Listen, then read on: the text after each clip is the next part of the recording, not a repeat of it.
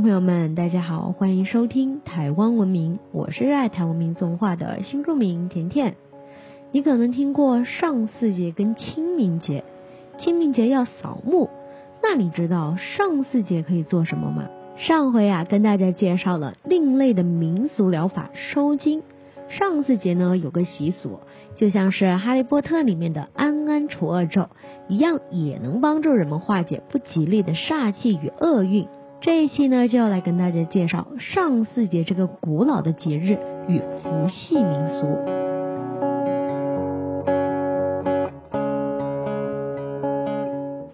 农历的三月初三啊，称为上巳节、三月节、三日节。上巳呢是一个非常古老的节日，据说啊早在周代就已经有了。只是呢当时的上巳节是以农历三月的第一个巳日为准，到了汉初呢官方啊才明定以三月初三为上巳。根据《后汉书·礼仪志》中所提到的，上巳这一天呢，无论是达官贵人还是平民百姓，都会到河边洗沐与伏羲。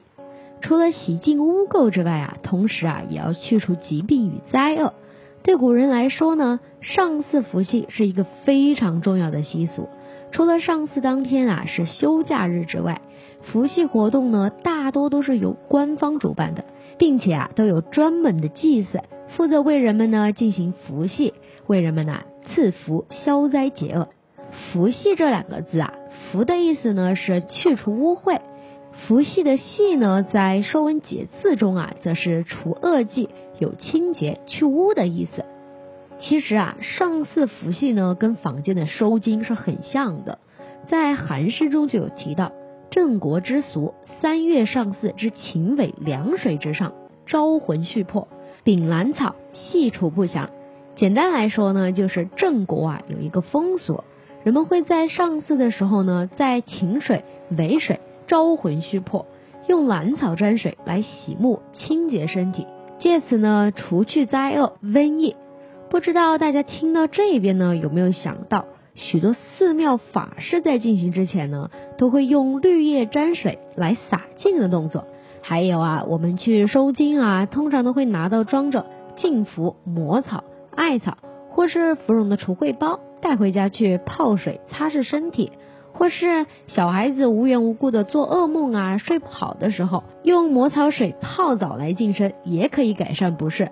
其实啊，这都是佛系的做法。说到这边呢，不知道大家有没有听过禁车？其实啊，禁车呢也是一种福气。不管呢你是买了新车还是二手车，或者是经历了一些事故之后，大多数的人呢都会将车子啊开到公庙去进行禁车。除了希望能扫除晦气、化解厄运，也祈祷神明呢赐福，保佑交通顺利、平安。而坊间的许多宫庙呢，都有提供进车的服务，像是台北的关渡宫啊、竹南的龙凤宫、大甲的镇南宫、台中乐成宫、元宝宫等等。而不同的宫庙呢，他们的进车服务啊，也都有各自的特色。有兴趣的朋友们呢，可以自行去搜索哦。既然车子可以进化，那么房子啊，自然也是可以的。不管是买房还是租屋，在民间的习俗中呢，搬进新家呀，就会有入错的习俗。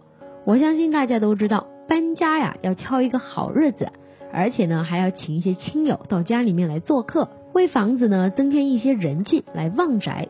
不过啊，在正式入宅之前，讲究的人家呀还会做进宅，也是伏羲的一种应用。大部分的人呢，会在搬家正式打扫之前，选一天上午，用一半热水、一半冷水所调成的阴阳水，加上盐和米，再用榕树叶或芙蓉将家中啊里里外外都洒过一次，然后呢，再彻底的打扫过一次，并把家中的灯啊都打开一整天，这啊就是简单的进宅了。不过呢，不管是净身、净车还是进宅的水啊，都必须严格遵守一个禁忌。那就是不能把直接用剩的水啊倒入马桶，或者直接泼洒在外面，必须要倒在流动的水沟或是河水、溪水之中才可以。这呢才符合伏羲借流水带走灾难与疾病的用意。说完了伏羲呢，我们再来谈谈上巳的其他活动。台湾通史中就有提到，三月初三日，古曰上巳，漳州人谓之三日节，四祖祭墓；而泉州人呢以清明祭墓，谓之长墓。所以啊，上巳这一天呢又叫做小清明。据说台湾早期因为漳泉械斗的关系啊，为了避免发生冲突，所以呢漳州人主要都是以上巳为扫墓节，而泉州人呢则以清明为扫墓节。而扫墓的时候啊，妇人跟小孩呢会在发髻上插榕树枝，用以辟邪。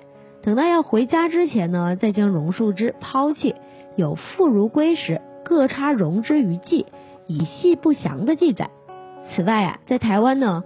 三月初三也是北极玄天上帝的寿诞之日，位于南投松柏岭的寿天宫，每逢玄天上帝圣诞前后，每天啊都有数千团体与香客回庙进香，进香排列的队伍啊绵延数公里，整个香气呢长达三个月，可以说是相当的热闹。随着春天的到来呀，气温也是逐渐的回升，变得越来越温暖了。不知道大家听完了上巳节的习俗，是不是也觉得？在水边改运的习俗特别有趣呢。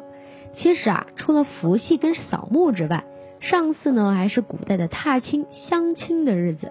风雅人士啊还会在水边设宴，把酒杯啊放在流水中，玩起啊曲水流觞的游戏。